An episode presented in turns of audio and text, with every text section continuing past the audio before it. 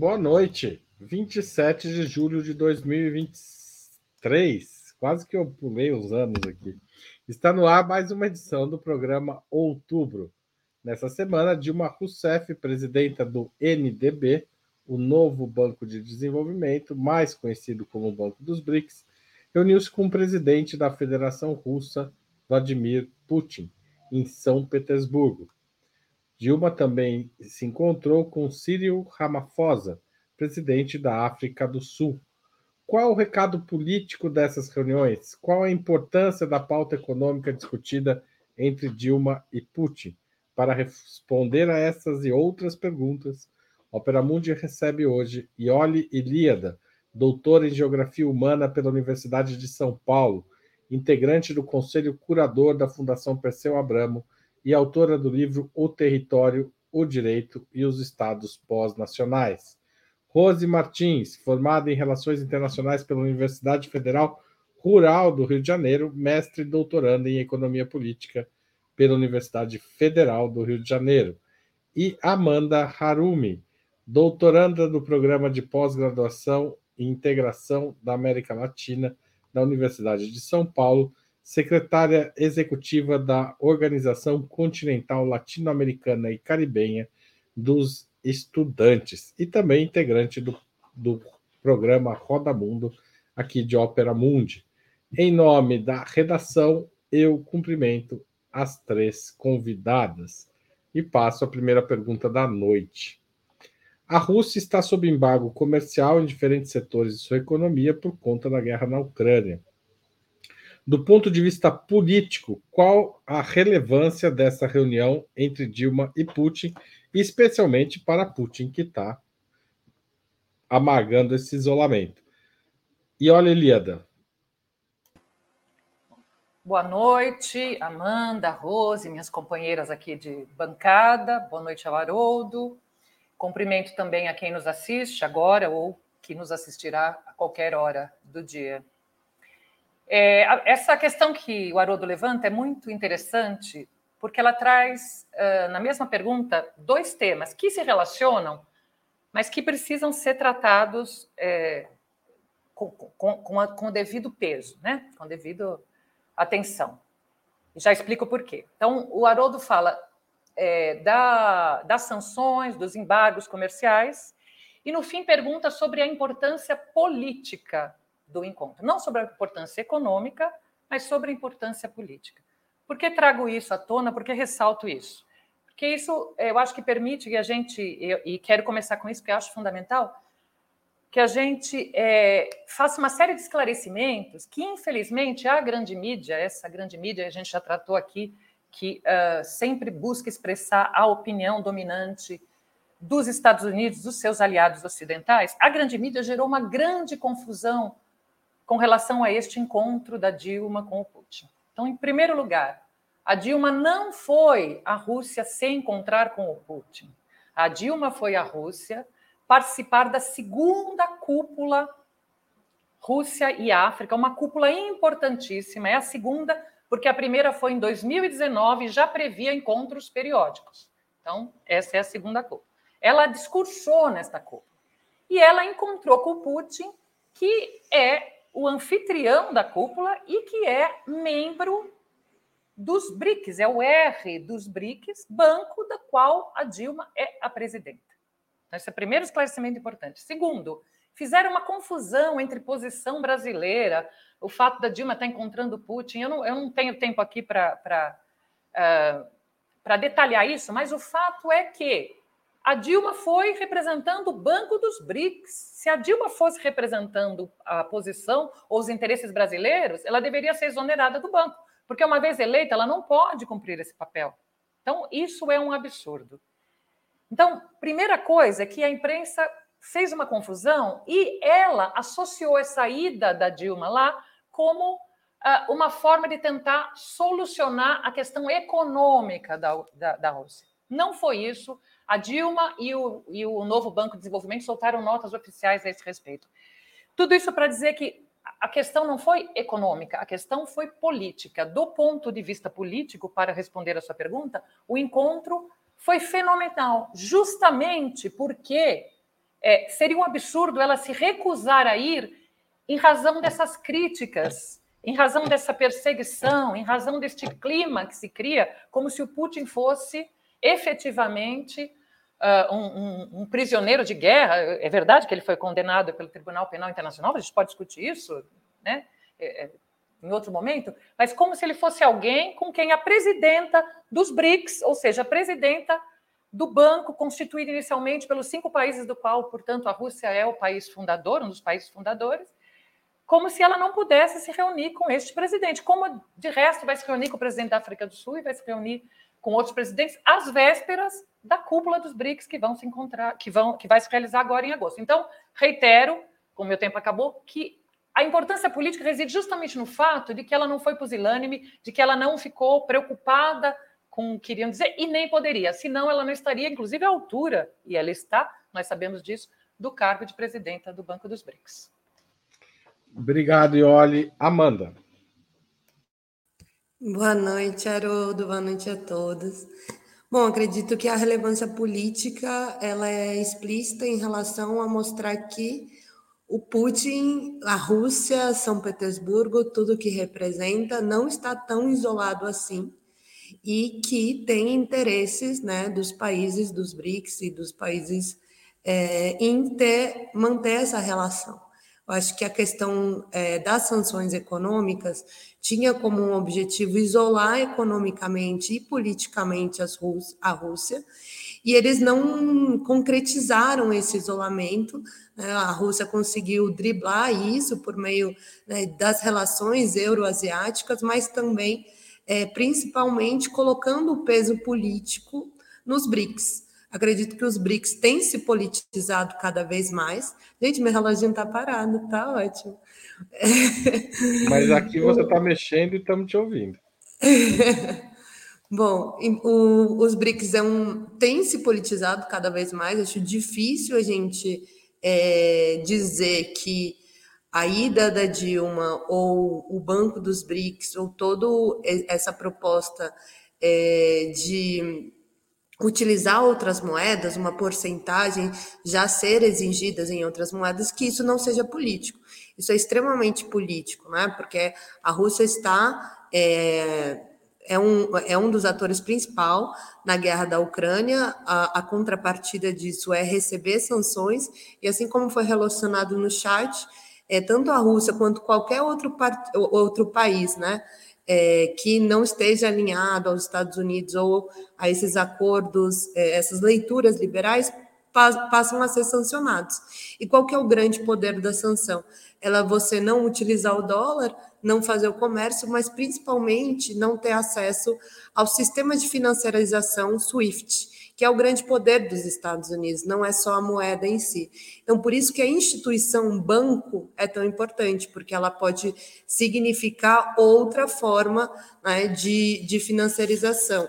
É, eu queria pontuar uma coisa, né? Existe uma criminalização da Rússia, né, uma russofobia. Né, é, a gente entende que é realmente complexo o posicionamento da Rússia perante uma guerra de impacto regional e mundial, mas a gente tem que lembrar que os Estados Unidos estiveram envolvidos em guerras todos os, todos os últimos governos e todos os últimos anos, e a gente não criminalizava, né, a imprensa não atacava nenhum é, líder, personalidade política ou chefe de Estado de ir aos Estados Unidos. É tido como normal os Estados Unidos estarem em alguma guerra e ele não se torna isolado politicamente. Então, isso demonstra né, que a disputa da narrativa, da comunicação e da política é muito presente. Eu até joguei no Google para dar uma pesquisada sobre encontro, e aí tinha o título da matéria era da Gazeta do Povo. Dilma usa Banco dos BRICS para apoiar Putin contra o Ocidente. Então, no título já está assim modificando completamente. Desculpa, mas então, eu ri. O conteúdo dessa reunião. Obrigado, Amanda. Vou passar a palavra para a Rose. Boa noite, Haroldo. Boa noite, Olha, Amanda. Boa noite para todo mundo que está nos assistindo. É, aí, olha, a Amanda já trouxeram é, elementos bastante importantes para a gente analisar esse encontro. É, e em relação ao que a Violi falou, acho importante também é, é, frisar, ao contrário do que a mídia fez, sempre faz, é o conteúdo, como está um pouco esvaziado o conteúdo econômico desse encontro. Né? O, o, próprio Putin falou que ele não espera que o novo Banco de Desenvolvimento sirva para aliviar as sanções financeiras que a Rússia passa, e o banco depois emitiu uma nota falando que ele opera dentro das restrições financeiras internacionais e que aquele encontro ali, é, a Dilma estava ali como representante do banco na cúpula Rússia-África, é, que não tinha como objetivo ali discutir sanções e uma ajuda com questões relacionadas à guerra, né, as sanções que a Rússia está enfrentando por causa da, da guerra. É, agora, sobre o peso político, é, tem o peso político desses dois personagens, da Dilma, né, do Putin, mas também um peso político da Rússia, importante frisar, porque é, eles se encontram, esses dois líderes muito importantes, se encontram numa cúpula Rússia-África, em que a Rússia está discutindo cooperação com os países africanos, a doação de grãos é, para os países africanos depois da saída daquele acordo lá dos acordos de Istambul, né, de que a Rússia saiu, então não é mais uma área segura para navegação ali no Mar Negro. A gente acho que discutiu isso aqui no programa passado. É, e, e, então aí isso já tem uma importância política, né? Já é, é estamos encontrando numa cúpula muito importante. Aí o Putin. É, o Putin recebeu um mandado de prisão do Tribunal Penal Internacional. A ideia do, do da, da Europa e dos Estados Unidos é criar uh, realmente pânico em relação à Rússia e ao seu presidente. E a Amanda já falou aqui sobre a russofobia, né? É o medo da Rússia, de qualquer movimento que a Rússia faça e de tornar totalmente nociva contatos com a Rússia. Né? E aí, numa cúpula com países muito importantes, né, a presidente do a ex-presidente do Brasil, é, chefe, é presidente agora do Banco de, de, dos BRICS, que é um banco que até ao contrário do grupo que foi sendo se desenvolvido de forma muito tímida, a Amanda também falou isso, ele tem se politizado cada vez mais, porque quando o BRICS surge, ele não tinha esse teor político tão forte, o banco, quando surge em 2014, já tem um teor político contra-hegemônico muito mais marcado, né, de que deveria fazer frente ao FMI, ser uma alternativa ao FMI. Uh, então, a Dilma, como uma política, vai para esse banco com um cargo altamente politizado, não é uma acadêmica, burocrata, que foi ocupar um cargo no exterior, mas algo bastante estratégico se encontrar uh, com o, o, um líder do, dos países maiores produtores de fertilizantes, de grãos e de energia do mundo, e tem um encontro uh, que, mesmo protocolar, foi um encontro bastante amistoso e acho que o peso político mostra a grandeza desses dois líderes e de que a Rússia, de que é impossível tirar a Rússia das grandes questões internacionais como os Estados Unidos e a Europa vêm tentando. Obrigado, Rose. Dilma defendeu o uso de moedas locais como o yuan e o real e outras, né? O próprio rublo pode ser eventualmente usado, embora acho que o momento não seja muito propício a isso em troca entre países emergentes e disse que o Banco dos BRICS vai estimular a criação de reservas em moedas que não o dólar. Dilma, no começo do mês, numa palestra em Pequim, definiu o dólar como uma arma geopolítica. O NDB, né, o Banco dos BRICS, tem condições de enfrentar a hegemonia do dólar nas transações internacionais? Amanda, você começa. Eu acho que tem condições e tem a ambição, né? Tem a vontade política de representar é, esse ator que fortaleça uma tendência que é o multilateralismo. Acredito que os países que apostam nos BRICS apostam na ascensão de um mundo multipolar, né? de um mundo não dependente explicitamente desse grande poder que é o poder financeiro do dólar. E parece um detalhe, mas não é um detalhe, né? A grande hegemonia dos Estados Unidos, ela é, digamos, solidificada com Bretton Woods, com quando os Estados Unidos dão um golpe político no mundo e consegue substituir o lastro do ouro no lastro do dólar. Isso relaciona toda a economia mundial, tanto a questão que eu já disse, né, do sistema financeiro SWIFT, mas também é, da inflação, né? Os Estados Unidos ele sempre produz é, dólar para cobrir as suas crises.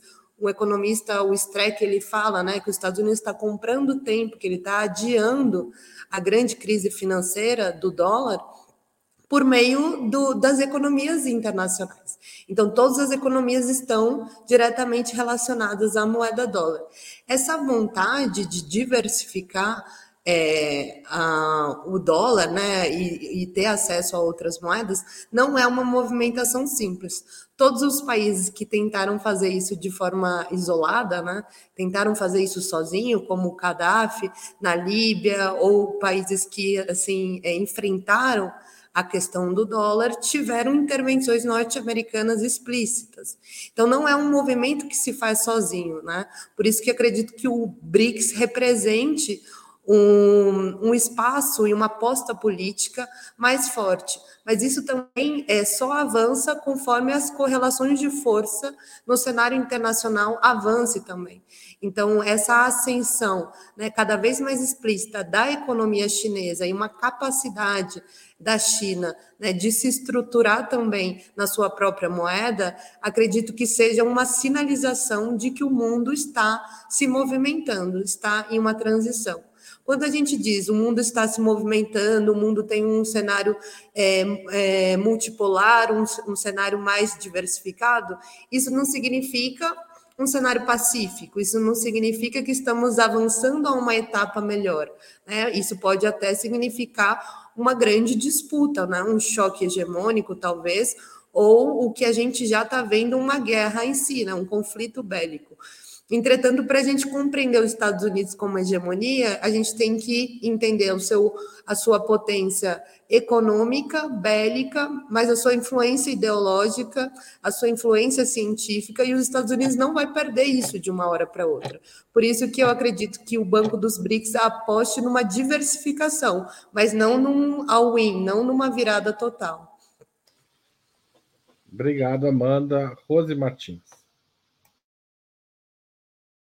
Olha, essa é, é uma, essa é uma pergunta bastante complexa, não é uma pergunta fácil de responder, mas um pouco na linha do que a Amanda falou, eu acho que primeiro é entender a vontade política. Acho que tem duas questões para a gente tentar destrinchar essa pergunta. Primeiro, que a vontade política uh, dos países que compõem os BRICS hoje, né? E aqui eu friso a China, porque é a maior, é, que colocou o maior número de reservas no banco.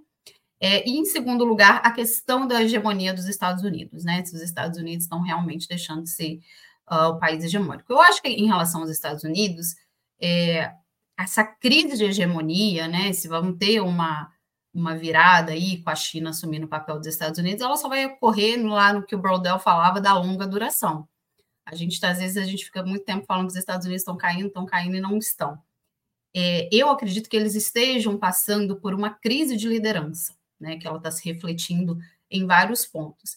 E talvez a da sua moeda seja uma questão que seja talvez o, o, a menor fragilidade dos Estados Unidos nesse momento.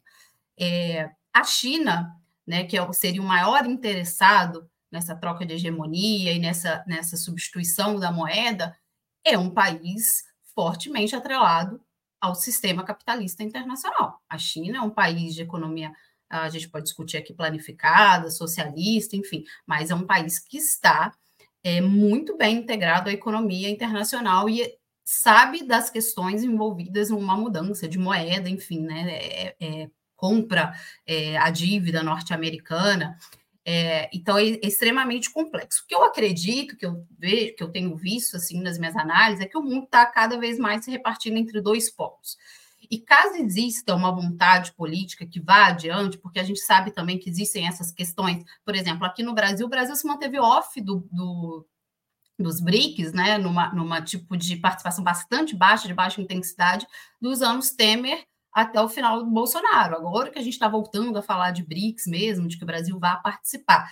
Tem todas essas questões da conjuntura internacional que podem afetar na coesão do grupo, né? Mas assim, levando em consideração que haja uma vontade política uh, coesa e uma e que mais países uh, se adequem ao banco, eu acho que pode existir uma, um contrabalanço à hegemonia do dólar. Mas uh, criar de fato uma alternativa, eu não acho que isso seja possível no curto prazo. É, o SWIFT ainda é um sistema majoritário. No início da guerra, é, alguns professores que eu conheço acompanharam é, a participação da moeda chinesa no sistema internacional, é, ainda muito baixa, né, quando se dizia realmente que o uso do dólar ia cair por causa da questão dos Estados Unidos, dos países se sentirem receosos por causa da, uh, das reservas russas que foram apreendidas, uh, e mesmo assim não, esse movimento não aconteceu como se esperava. Uh, então, eu acho que no, no médio prazo, pelo menos, é, o NDB não vai conseguir fazer essa virada. O que vai, acho que vai acontecer com o tempo, caso se concretize essa vontade política, é que cada vez mais uma alternativa apareça do outro lado e que o NDB haja mais de forma uh, ali com fazendo a, as, uh, os financiamentos de infraestrutura.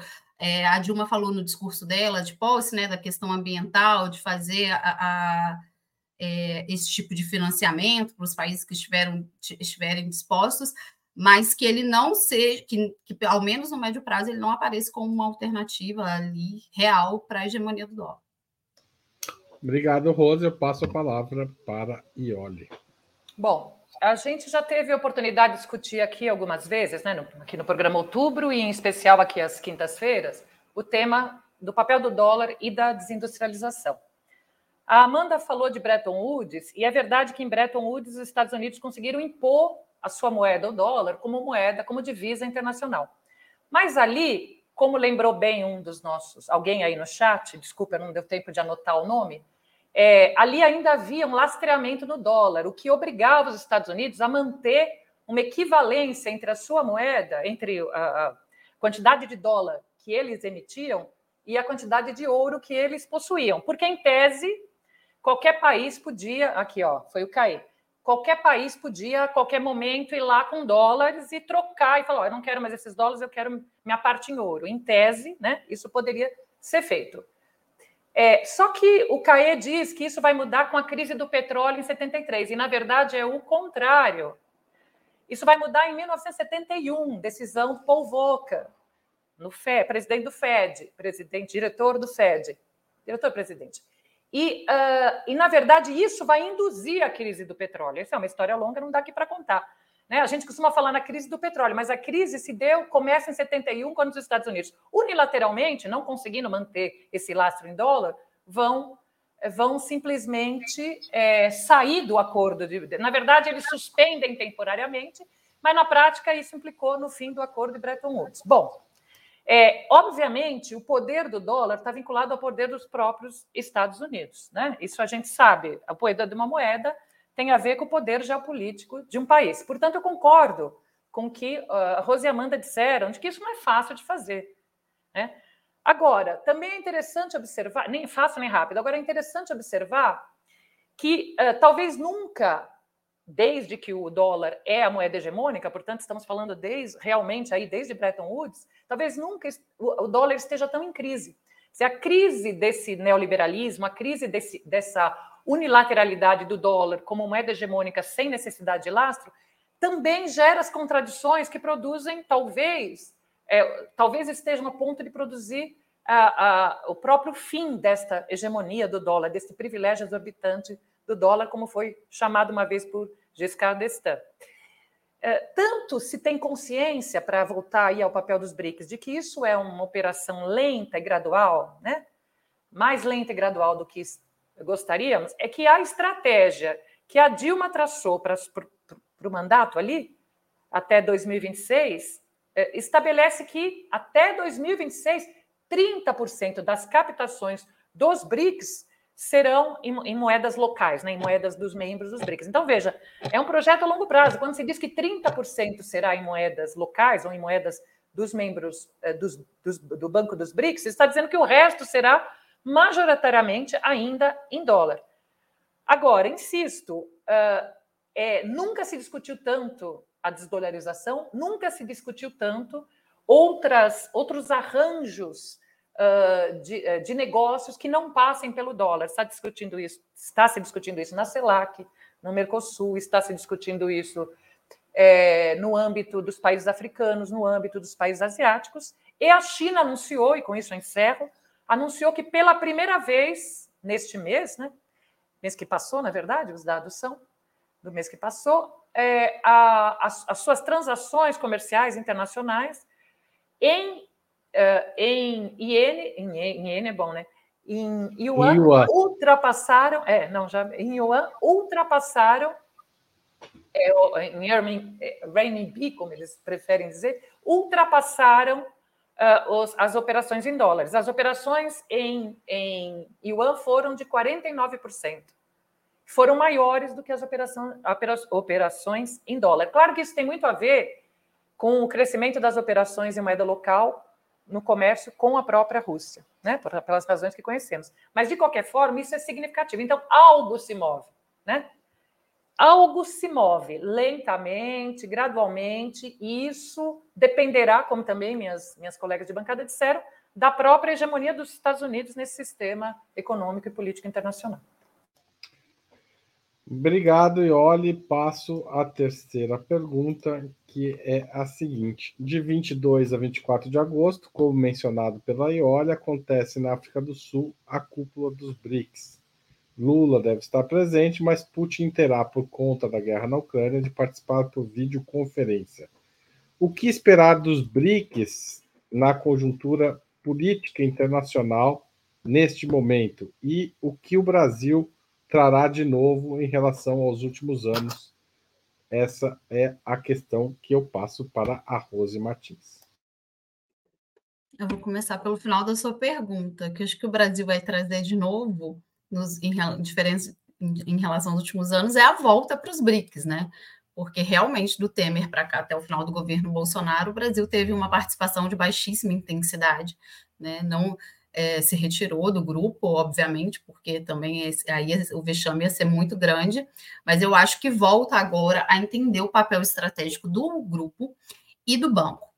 Agora, o que esperar é, dos BRICS política economicamente, né, num cenário mais amplo? É, primeiro, que são países todos integrados à economia internacional.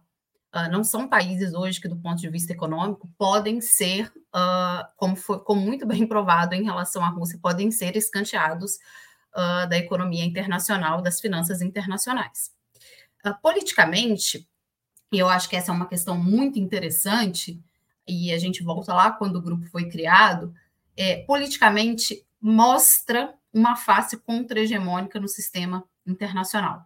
Né? Os países que compõem os BRICS, é, ele surge primeiro como um estudo né, do Goldman Sachs, e depois enseja uma vontade política, a partir de 2006, esses países se juntam nesse tipo de arranjo e vão institucionalizando, numa institucionalização é, primeiramente vertical, enfim, depois criam um banco, mas tem em comum é, países que queriam, de certa forma, contestar as posições hegemônicas dos Estados Unidos e as posições uh, de política econômica que foram lá é, delineadas no consenso de Washington, naquela reorientação neoliberal dos Estados Unidos, e que o Brasil e a Rússia experimentaram muito amargamente nos anos 90. A Rússia, principalmente naquele processo de terapia de choque, que foi um tipo de experiência que jamais vista uh, do ponto de vista das políticas neoliberais, e no Brasil a gente também viu uma onda de privatizações.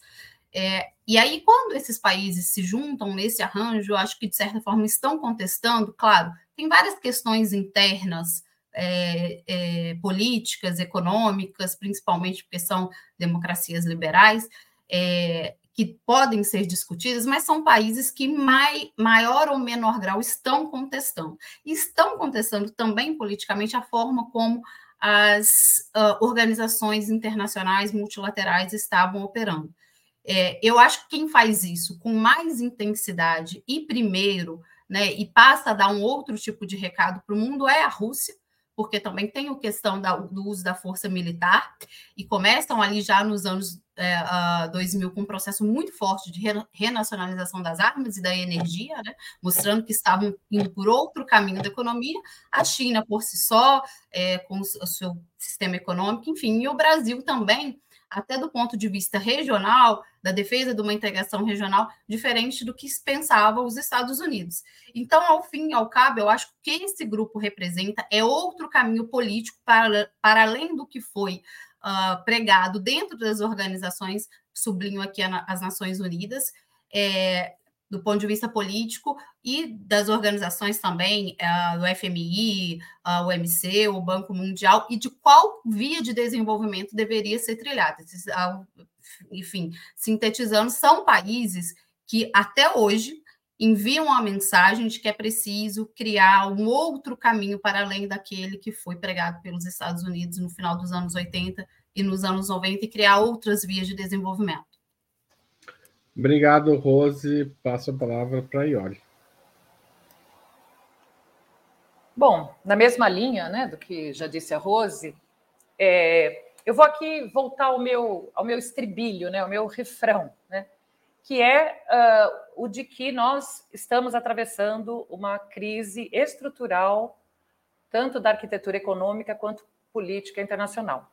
Né? Isso pode não ser um consenso entre todos os analistas, embora muitos apontem nessa direção, e eu estou cada vez mais convencida disso. Né?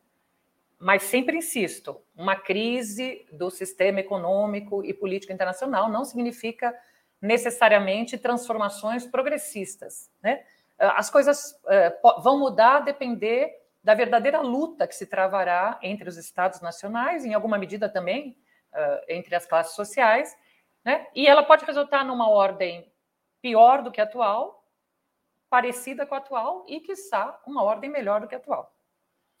Por que eu volto a esse refrão? Porque eu acho que isso nos ajuda a entender o papel dos BRICS. Né? É, é, a Rose já nos, uh, nos explicou muito, né, muito com muita clareza como ele nasce e como ele vai virando alguma coisa importante. Esta importância ele vai assumindo justamente em face desta crise. Né? Ele, ele, ele, quanto mais os Estados Unidos, uh, os seus países aliados, o G7, que se reuniu recentemente, quanto mais eles não são capazes de dar respostas a esta crise, principalmente para os países do chamado Sul global, né, que são os países emergentes, em desenvolvimento, os países mais pobres, mais esses países vão é, procurar outras alianças, outras, uh, uh, outras relações comerciais e políticas. Isso explica aquilo que a gente acabou de falar, que é a cúpula África-Rússia, e isso explica o fato de que, segundo o relatório da África do Sul, que vai sediar o próximo, a próxima cúpula da, dos BRICS, segundo o relatório agora de julho, porque 40 países, ou cerca de 40 países, estão querendo ingressar nos BRICS. Cerca de 40 países, essa é a última conta que os, os sul-africanos apresentaram. Claro que a expansão dos BRICS é controversa, envolve interesses uh, contraditórios, precisa ser bem discutida, mas em si ela é um, uma amostra do quanto os BRICS têm se fortalecido e aparecido como um contraponto, como um contraponto ao polo hegemônico atual.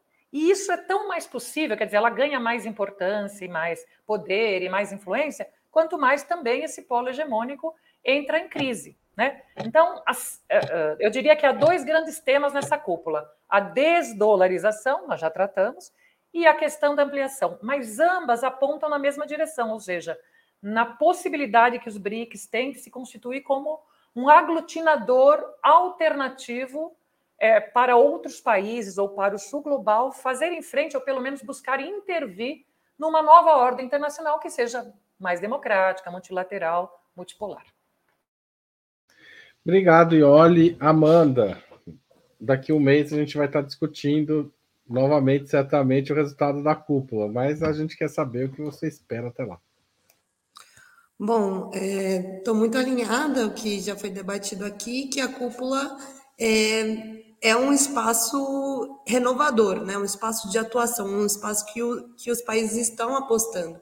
E aí quero voltar um pouco para a gente falar sobre a crise das organizações internacionais. A crise da ONU, a crise da OMS perante uma pandemia, que não foi um espaço que de fato cooperou e resolveu os problemas é, dos países, a crise que a extrema-direita mesmo, né, do Trump, do Brexit, colocou sobre esses espaços internacionais liberais.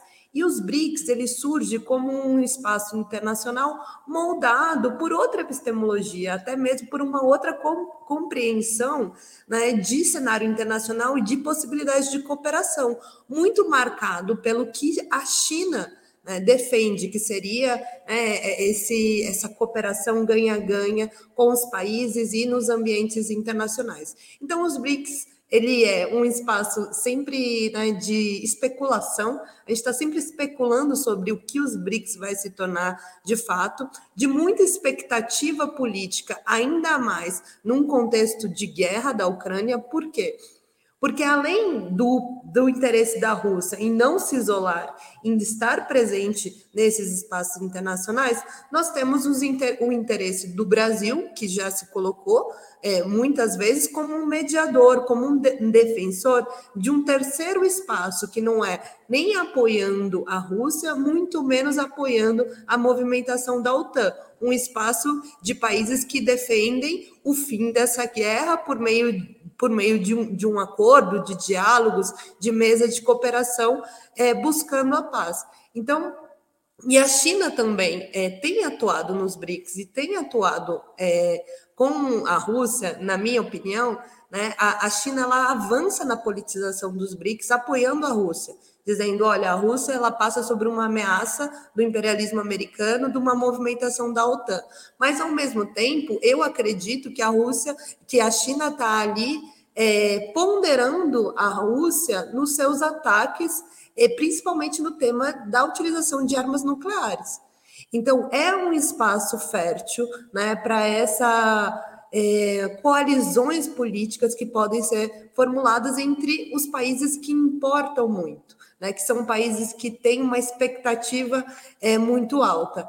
É, teve um comentário aqui no chat dizendo é, até quando, até quanto os países pertencentes, pertencentes aos BRICS querem né, a substituição do dólar. Eu acho que não existe nenhuma economia que queira, de fato, no curto prazo ou até mesmo no médio prazo, essa substituição, porque ela é insustentável. Né? A gente sabe que a China ela, é, ela tem muitos títulos do Tesouro norte-americano, ela inclusive é, depende de toda essa lógica, estrutura capitalista e, e que existe né, perante o dólar. Então, essa transição ela é extremamente política e ela vai se movimentando conforme o cenário internacional muda. Obrigado. Achei que você ia continuar mais um pouquinho, mas tinha alguma Não, coisa. A gente está aqui, ó, com esse reloginho. Até o Luiz falou aqui que você deveria ter reloginho, viu, Haroldo?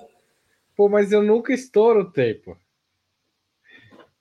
Bom, gente, aproveito aqui esse pequeno intervalo é, que a gente fez aqui para chamar atenção para vocês da importância de financiar não só o Banco dos BRICS, mas também o Opera Mundi, tá certo? Uma assinatura solidária em operamundi.com.br é muito importante para nós. Se você não puder fazer essa, preferir fazer no YouTube, torne-se membro pagante do nosso canal no YouTube.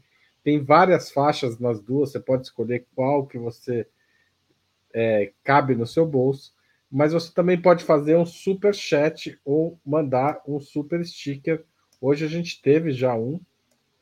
Perdi aqui, meu Deus do céu. Cadê? Mas enfim, é, quero agradecer quem mandou o super chat. Teve tanto comentário hoje que sumiu aqui. É, a outra opção é fazer um valor demais se estiver assistindo o programa gravado ou mandar um pix na chave apoie.operamundi.com.br br A mais eficaz arma no combate às fake news e ao discurso hegemônico é o apoio à imprensa independente. Precisamos da imprensa independente para combater as mentiras propaladas por aí e você precisa participar desse processo, porque não serão as agências de publicidade que farão a gente manter o nosso trabalho e expandindo, tá certo? Obrigado a todo mundo que já contribui com o Opera Mundi. Vou passar agora a quarta pergunta, que é a seguinte: o prêmio é sobre China. O Prêmio Nobel de Economia Paul Krugman publicou ontem, 26 de julho, um artigo em que afirma que a China parece estar fraquejando economicamente nos últimos tempos e muitos se perguntam se o seu futuro será o mesmo, seguido pelo Japão. Minha resposta é que será provavelmente pior. O argumento central de Paul Krugman é que, assim como o Japão, a partir dos anos 90, entrou numa espécie de estagnação econômica, da qual ainda não saiu totalmente, a queda no crescimento da China está relacionada a questões demográficas. Se ele estiver certo, o Banco dos BRICS torna-se ainda mais relevante no cenário econômico e político internacional? E olhe. Bom, é, o, o, o que é um que é um economista respeitável sobre vários aspectos, ele parte nesse artigo de uma observação é, que é verdade. Né? Ele parte. É, ele, ele, ele lembra algo que se passou nos anos 80 e, começo dos anos 90, e eu me lembro disso já, né? eu já era nascido.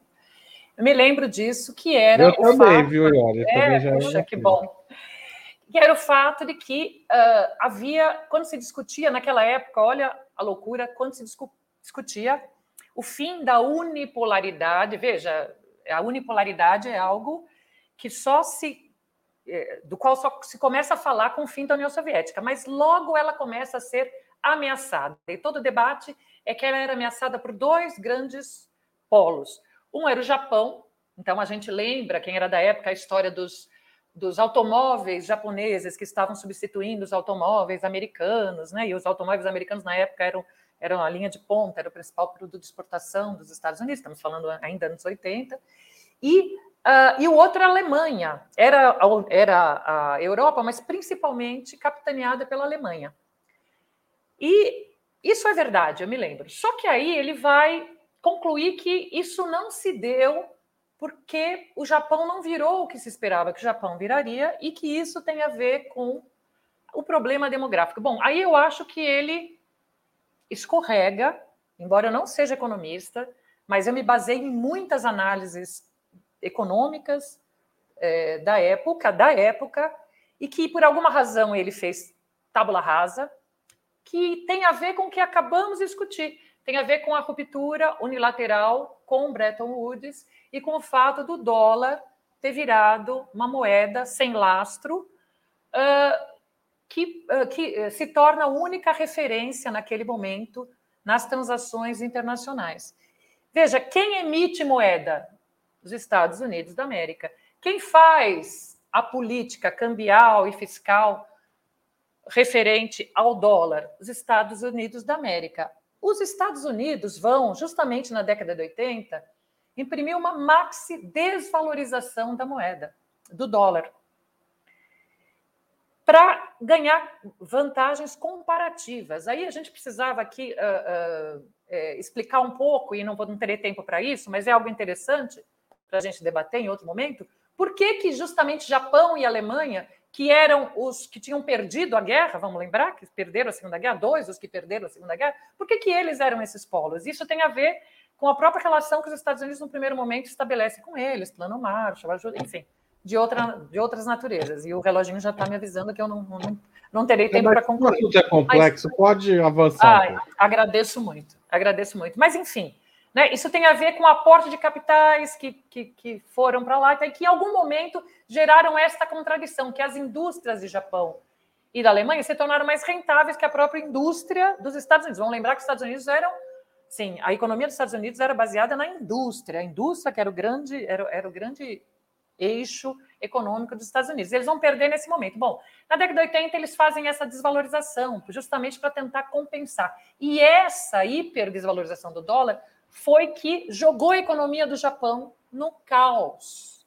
Esta maxi desvalorização é que é, é que fez com que a economia do Japão uh, entrasse em decadência e tivesse problemas financeiros, fiscais, que perduram até hoje. Ele tem a maior dívida relativa do mundo, não absoluta, absoluta são os Estados Unidos, mas a maior dívida relativa. E só para fechar, o que a Alemanha fez? Olha que interessante. Quando a Alemanha viu isso, ela falou: opa, eu preciso fortalecer a minha moeda, justamente para evitar que aconteça com ela a mesma coisa. E é ela que vai acelerar o processo de unificação, quer dizer, ela vai não é ela que vai acelerar, mas ela vai contribuir politicamente, ela vai forçar politicamente a Europa a acelerar o processo de unificação de suas moedas e constituição do euro, porque isso foi uma forma de evitar, de criar uma moeda forte e resistente diante do dólar. E com isso eu concluo, porque antes que eu é, E daí vem uma aproximação é. com a França que até então era inimaginável, né? Exatamente. Viu como eu lembro também. Amanda, você que não era nascida, Conta pra gente. Não era.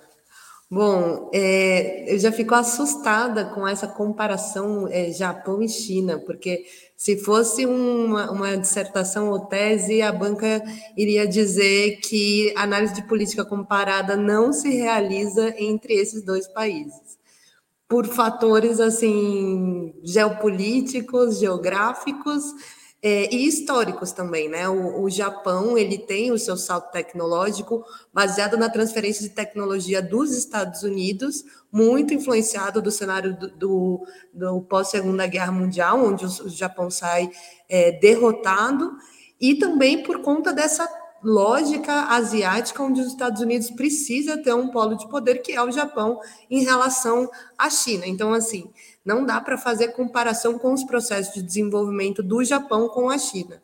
É, e também, se a gente for fazer um debate é, teórico, ele está trazendo o quê? Uma análise malthusiana né, versus um processo tecnológico, científico de inovação super complexo que é o chinês. Né? E, e eu me lembro até de um artigo que eu escrevi há muito tempo sobre a questão Malthus, Friedrich List e Schumpeter, né? porque o Malthus ignora a relação que a ciência pode trazer no processo de desenvolvimento é, científico. E é exatamente o que eu acho que a gente tem que entender do, da economia chinesa. Então, a economia chinesa ela é muito baseada na leitura do Inácio Rangel, né, que pensa sobre esse Estado forte, sobre a capacidade de desenvolvimento, e a economia de projetamento da China, ela tem uma característica né, de condução, indução do Estado, de diversificação da, da economia e de um grande controle né,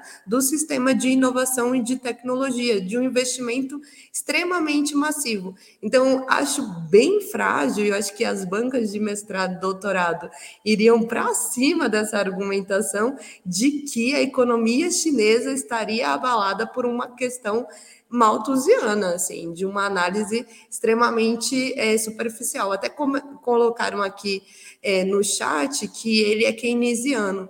E eu acho que uma das grandes dificuldades em compreender a China é porque o Ocidente está muito limitado nas suas bases eh, epistemológicas e teóricas e não está observando que o processo chinês ele é mais complexo, né? Ele tem uma relação de um processo revolucionário que a gente pode dizer aí dentro do campo teórico marxista, tem o confucionismo, né, que é uma lógica também extremamente de meritocracia, de organização, que é uma filosofia que tem muita relação com a realidade social é, da China, e acho que se a gente pegar né, as teorias ocidentais para entender a China, a gente vai errar. Obrigado, Rose Martins, o artigo do Paul Krugman e o futuro da China. Nossa, do, são... do banco vocês pularam, mas tudo bem. Fala só da China. Se quiser falar do banco, eu também agradeço. São tantas camadas, como a Amanda e a Ioli já trouxeram, dessa comparação que é muito ruim. Eu chamaria atenção dessa questão malthusiana, que já é uma já parte aí de um princípio muito ruim para fazer uma análise da economia chinesa. E eu acho que é o seguinte, a Ioli trouxe essa questão dos anos 80, e acho que a gente pode colocar assim no panorama a resposta que os Estados Unidos podiam dar naquela momento, naquele momento e deram para o Japão, ali quando ficavam ao seu desiderato é, é, aumentando ou abaixando a taxa de juros, né? de acordo com seus interesses econômicos, depois aumentaram também, e, e, a, e as dívidas dos países uh, periféricos né, viraram aquela bola de neve. Mas, enfim, as respostas que os Estados Unidos podiam dar, as questões geopolíticas também envolvidas, porque aí está ligada às respostas que o Japão poderia dar, e o que é a China hoje, e as respostas chinesas e as respostas norte-americanas. É, no programa passado, não, uns dois programas atrás, o Breno perguntou se a gente achava que os Estados Unidos estavam tendo em relação à China a mesma estratégia que ele tinha em relação à União Soviética, do ponto de vista de criar uma exaustão financeira na China, é, ligada ao setor militar, né, como tem muitas teses sobre isso, sobre a União Soviética, que a União Soviética não aguentou o gasto militar e acabou uh, se dissolvendo, se a gente achava que era essa mesma estratégia. Para a gente entender a resposta dos Estados Unidos e como pode certas questões que afetaram outros países afetar a China, a gente precisa trazer para o presente. Essa comparação realmente é muito ruim. Primeiro, a inserção financeira, econômica e comercial chinesa, já falei isso aqui em outro programa, é completamente distinta dos outros países. É, a Amanda trouxe isso. Há uma dificuldade em interpretar a China, né? Primeiro, seu sistema é, interno particular, político, econômico, como são tomadas as decisões, a capacidade de resposta e a sua integração no sistema internacional, diferente do Japão e diferente da União Soviética. Então, são comparações muito difíceis, muito ruins. As pessoas até usam essa questão de que nós estamos vivendo uma nova Guerra Fria. Eu também não concordo com essa tese, justamente porque a China não está no nível de comparação com esse país. É difícil dar uma resposta coesa para esse tipo, falar, não, esse argumento faz sentido, realmente a China vai passar uh, por uma dificuldade demográfica, e assim como o Japão, é, vai enfrentar problemas econômicos muito sérios, digamos aí, vamos ver a desintegração da República Popular da China. É, não é bem por aí a resposta, não é simples. Os Estados Unidos, né, se, for, se, a gente for entender o que aconteceu lá nos anos 80 em relação ao Japão, eles não têm mais essa capacidade de dar essa resposta para a China, justamente por, por essa integração é, financeira, econômica, comercial chinesa, e a China tem outros tipos de resposta também, porque seu Estado e a sua política é feito de outra forma, e podem dar respostas distintas do Japão. E adiciona a questão geopolítica também. Isso é muito importante para entender. O Japão também tinha dificuldades seríssimas de se posicionar ali como um player autônomo, independente em relação aos Estados Unidos, porque estavam cercados de bases norte-americanas e não tinham muito o que fazer. Então é uma comparação ruim, assim, de, de vários pontos de vista. Eu tentei trazer vários aqui para análise, mas de vários pontos de vista é uma comparação muito ruim que eu acho que não se sustenta. E só para lembrar de que é, a China sempre está quebrando e a China está sempre se desintegrando. Toda vez que acontece alguma coisa, né, a China falida amanhã. Então, esse, esse é mais um prognóstico. O pessoal tem uma pressa né, de acabar com a China, mas eles estão aí há uns, um pouco mais de uns 3 mil anos aí, estão na brincadeira. Né? É, bom, para a última pergunta da noite, vou sair do assunto que, que trouxe a gente aqui, que eram os BRICS e Dilma e Putin, etc mas e falar sobre o ataque é, coordenado contra Márcio Postman, é, que tá, é, ainda não saiu oficialmente, mas está para ser assumir a presidência do IBGE, o Instituto Brasileiro de Geografia e Estatística. É, Postman, como a gente sabe, é, é um economia, professor titular de economia da Unicamp, foi presidente da Fundação Perseu Abramo, foi candidato a prefeito de Campinas, é, é um quadro do PT e foi presidente do IPEA durante os governo, o governo Lula anterior, Lula 2. Eu não lembro exatamente se começa no 1, mas no 2 eu tenho certeza. É, e o mais estranho é que Postman foi atacado como alguém que não estaria qualificado para o cargo, como se ele fosse um irresponsável manipulador de estatísticas. E olhe, você que é geógrafa, eu vou romper a ordem que estava seguindo aqui. Como é o IBGE, você vai começar essa conversa. O que, que você achou dessa, dessa essa pressão enorme para tentar evitar que o Postman assumisse o cargo? assumisse o IBGE? Bom, primeiro, só uma. Com relação à pergunta anterior, é porque Haroldo disse que nós não tínhamos. Eh, tinha uma parte da pergunta que era sobre o banco dos BRICS e o papel do Banco dos BRICS.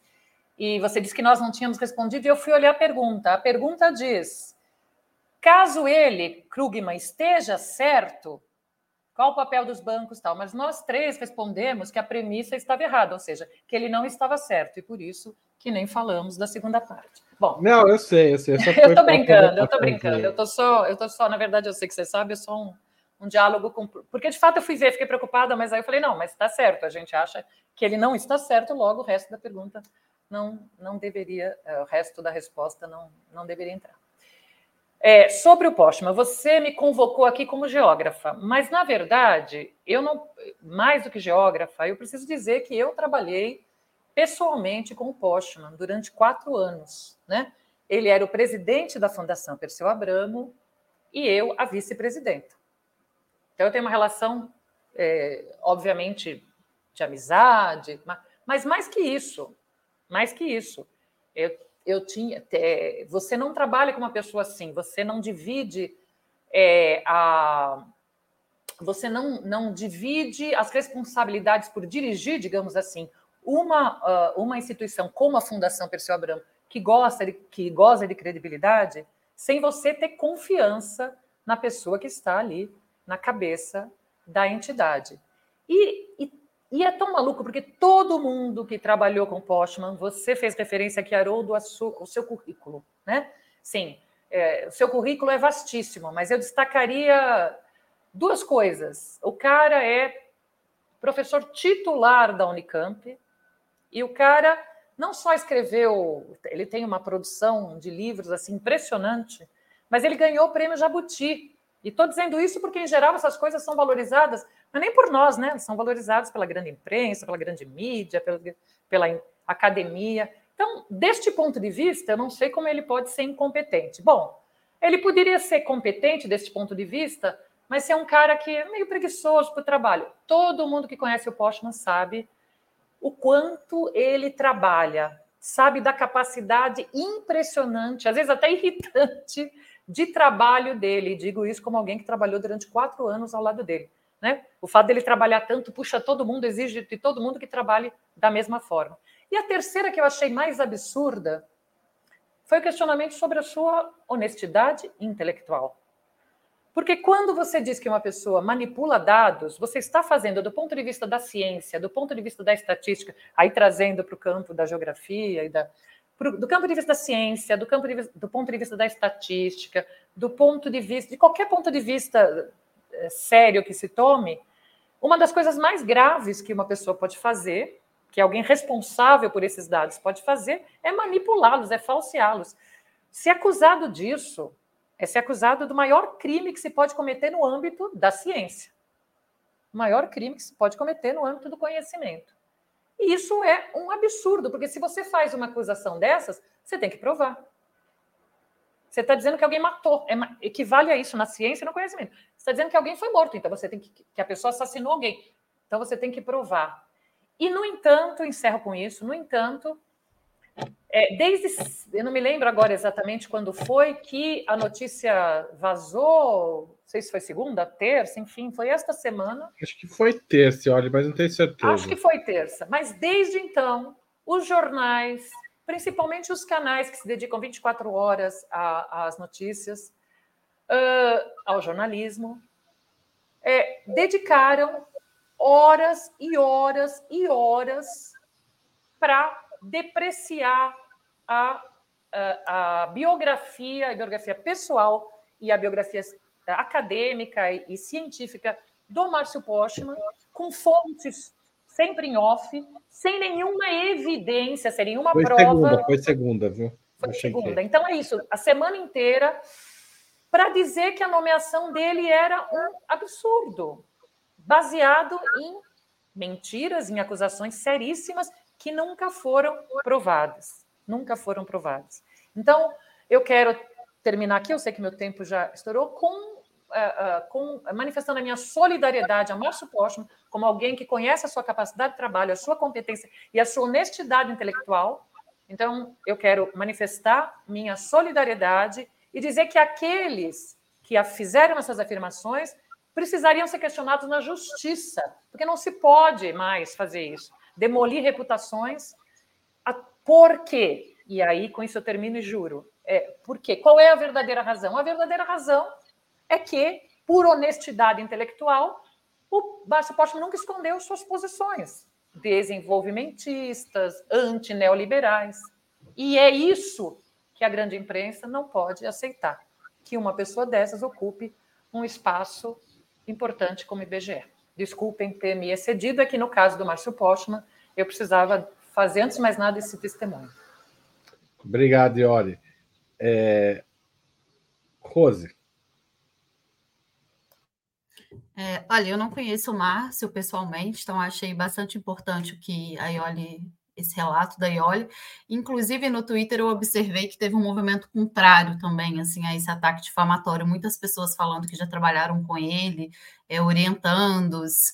É, teve uma pessoa que ganhou um prêmio, eu acho que na Perseu Abramo, Ioli, que fez um relato falando que tinha posições contrárias e que era pública né? Então teve também, é, felizmente, teve as pessoas que se posicionaram. Agora, o Márcio ele é reconhecido é, pela sua produção intelectual, né? É um, é um acadêmico da Unicamp, como a Ioli falou, desenvolvimentista, uh, posi se posiciona fortemente é, ante, é, contra as medidas neoliberais. E eu acho que acabou mostrando esse episódio muito baixo, né? Muito baixo, porque foram, é, foi, foram ataques baixíssimos mostrando que os liberais estão cobrando a parte no governo. Porque tem uma matéria, não estou lembrando agora se é do Estadão ou se é da Folha de São Paulo, que a manchete está assim: o governo é, Lula está batalhando pela economia, né? Como se o governo não, se esse não fosse um governo do PT, né? Se não fosse o programa eleito nas urnas. É, então eles estão nessa tipo, é, usando de todos os artifícios, né? Para é, fazer a batalha ali das, das questões econômicas. E eu acho que no caso do Márcio, de uma forma muito infeliz, né, porque tem implicações pessoais, é, falaram que ele maquia dados, falaram da trajetória dele do IPEA, e volto a dizer, ele é um intelectual muito reconhecido. Eu não cursei economia, mesmo assim eu li o Márcio, porque ele é muito reconhecido, ele é muito indicado. É, e de um jeito muito baixo, muito difamatório, é, usaram o Márcio para atacar também o governo e para cobrar é, a parte que eles querem nesse governo, desde que a chapa foi montada, né? E inclusive é, a Miriam Leitão, eu vou citar aqui, ela nominalmente, ela foi uma das, das maiores, quem mais atacou o Márcio, né? É, também a gente sabe as posições dela em relação à economia, de como a economia deve ser uh, levada adiante, né? As políticas econômicas devem ser levadas adiante. Então, eu acho que também é um reflexo do que os liberais querem desse governo, de que estão batalhando por sua parte. Uh, e a chegada do Márcio, um intelectual, um acadêmico reconhecido pelas suas posições anti-neoliberais, quem acompanha, acompanha o Márcio há muito tempo é, nas redes sociais, inclusive no Twitter, ele é muito enfático. A Ioli falou isso sobre uma questão de honestidade intelectual. O Márcio é extremamente enfático em relação ao que ele pensa como forma de conduzir a economia. Então assusta, né? Eles estão fazendo esse movimento que assusta agora de uma forma baixíssima. É, não foi só a Miriam Leitão, é, na CNN também citaram de que ele teria manipulado dados, fizeram uma comparação com a Argentina, né, de que teriam sido manipulados das anjos, enfim, uma baixaria. E também presto aqui a minha solidariedade ao Márcio e fiquei muito feliz de saber que a, que a indicação dele foi mantida. Inclusive, a Simone disse que aceitará a indicação é, sem nenhum problema e que a, e, em tese a origem das, das críticas seriam dentro do ministério dela, né? Insinuou-se que a Simone não queria ele mas ela disse que vai aceitar a indicação e tudo certo. É, Amanda.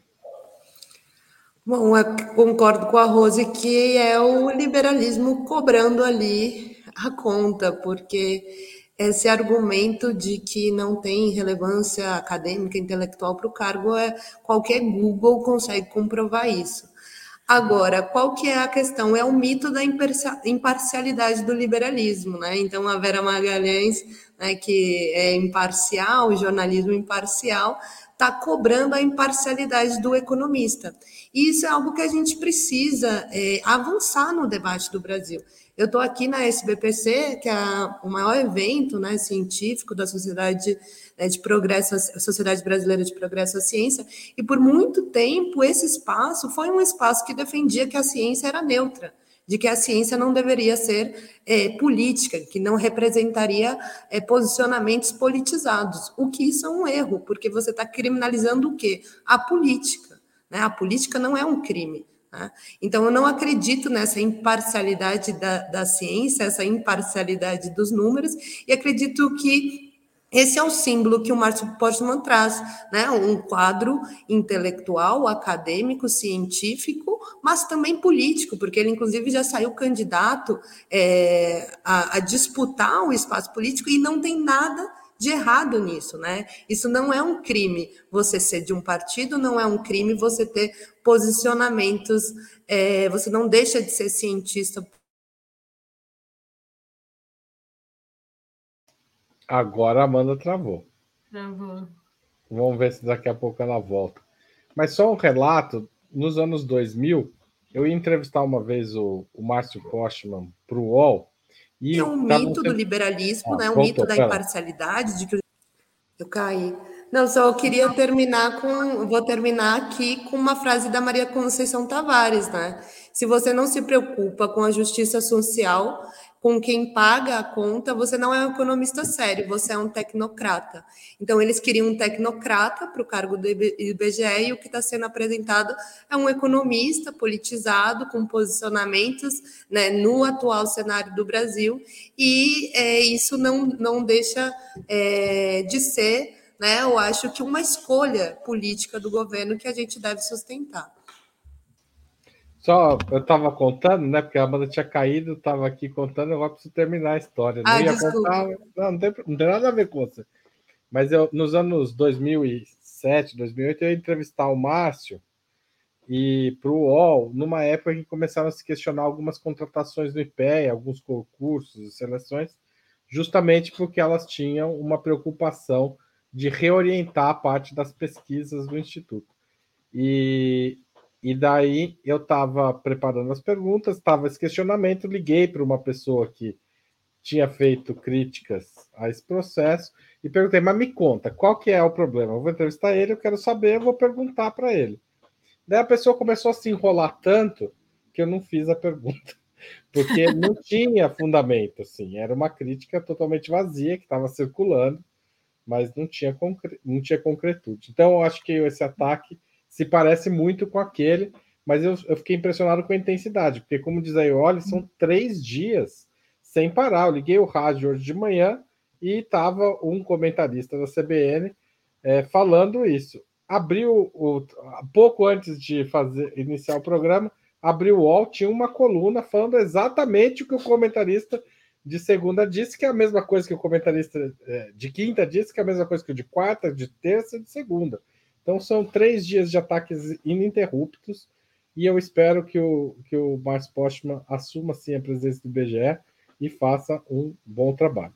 Aliás, quem quiser assistir, o Márcio Postman já deu três entrevistas aqui para o Opera Mundi, a mais recente para o Breno, a anterior para mim e a outra para o Breno.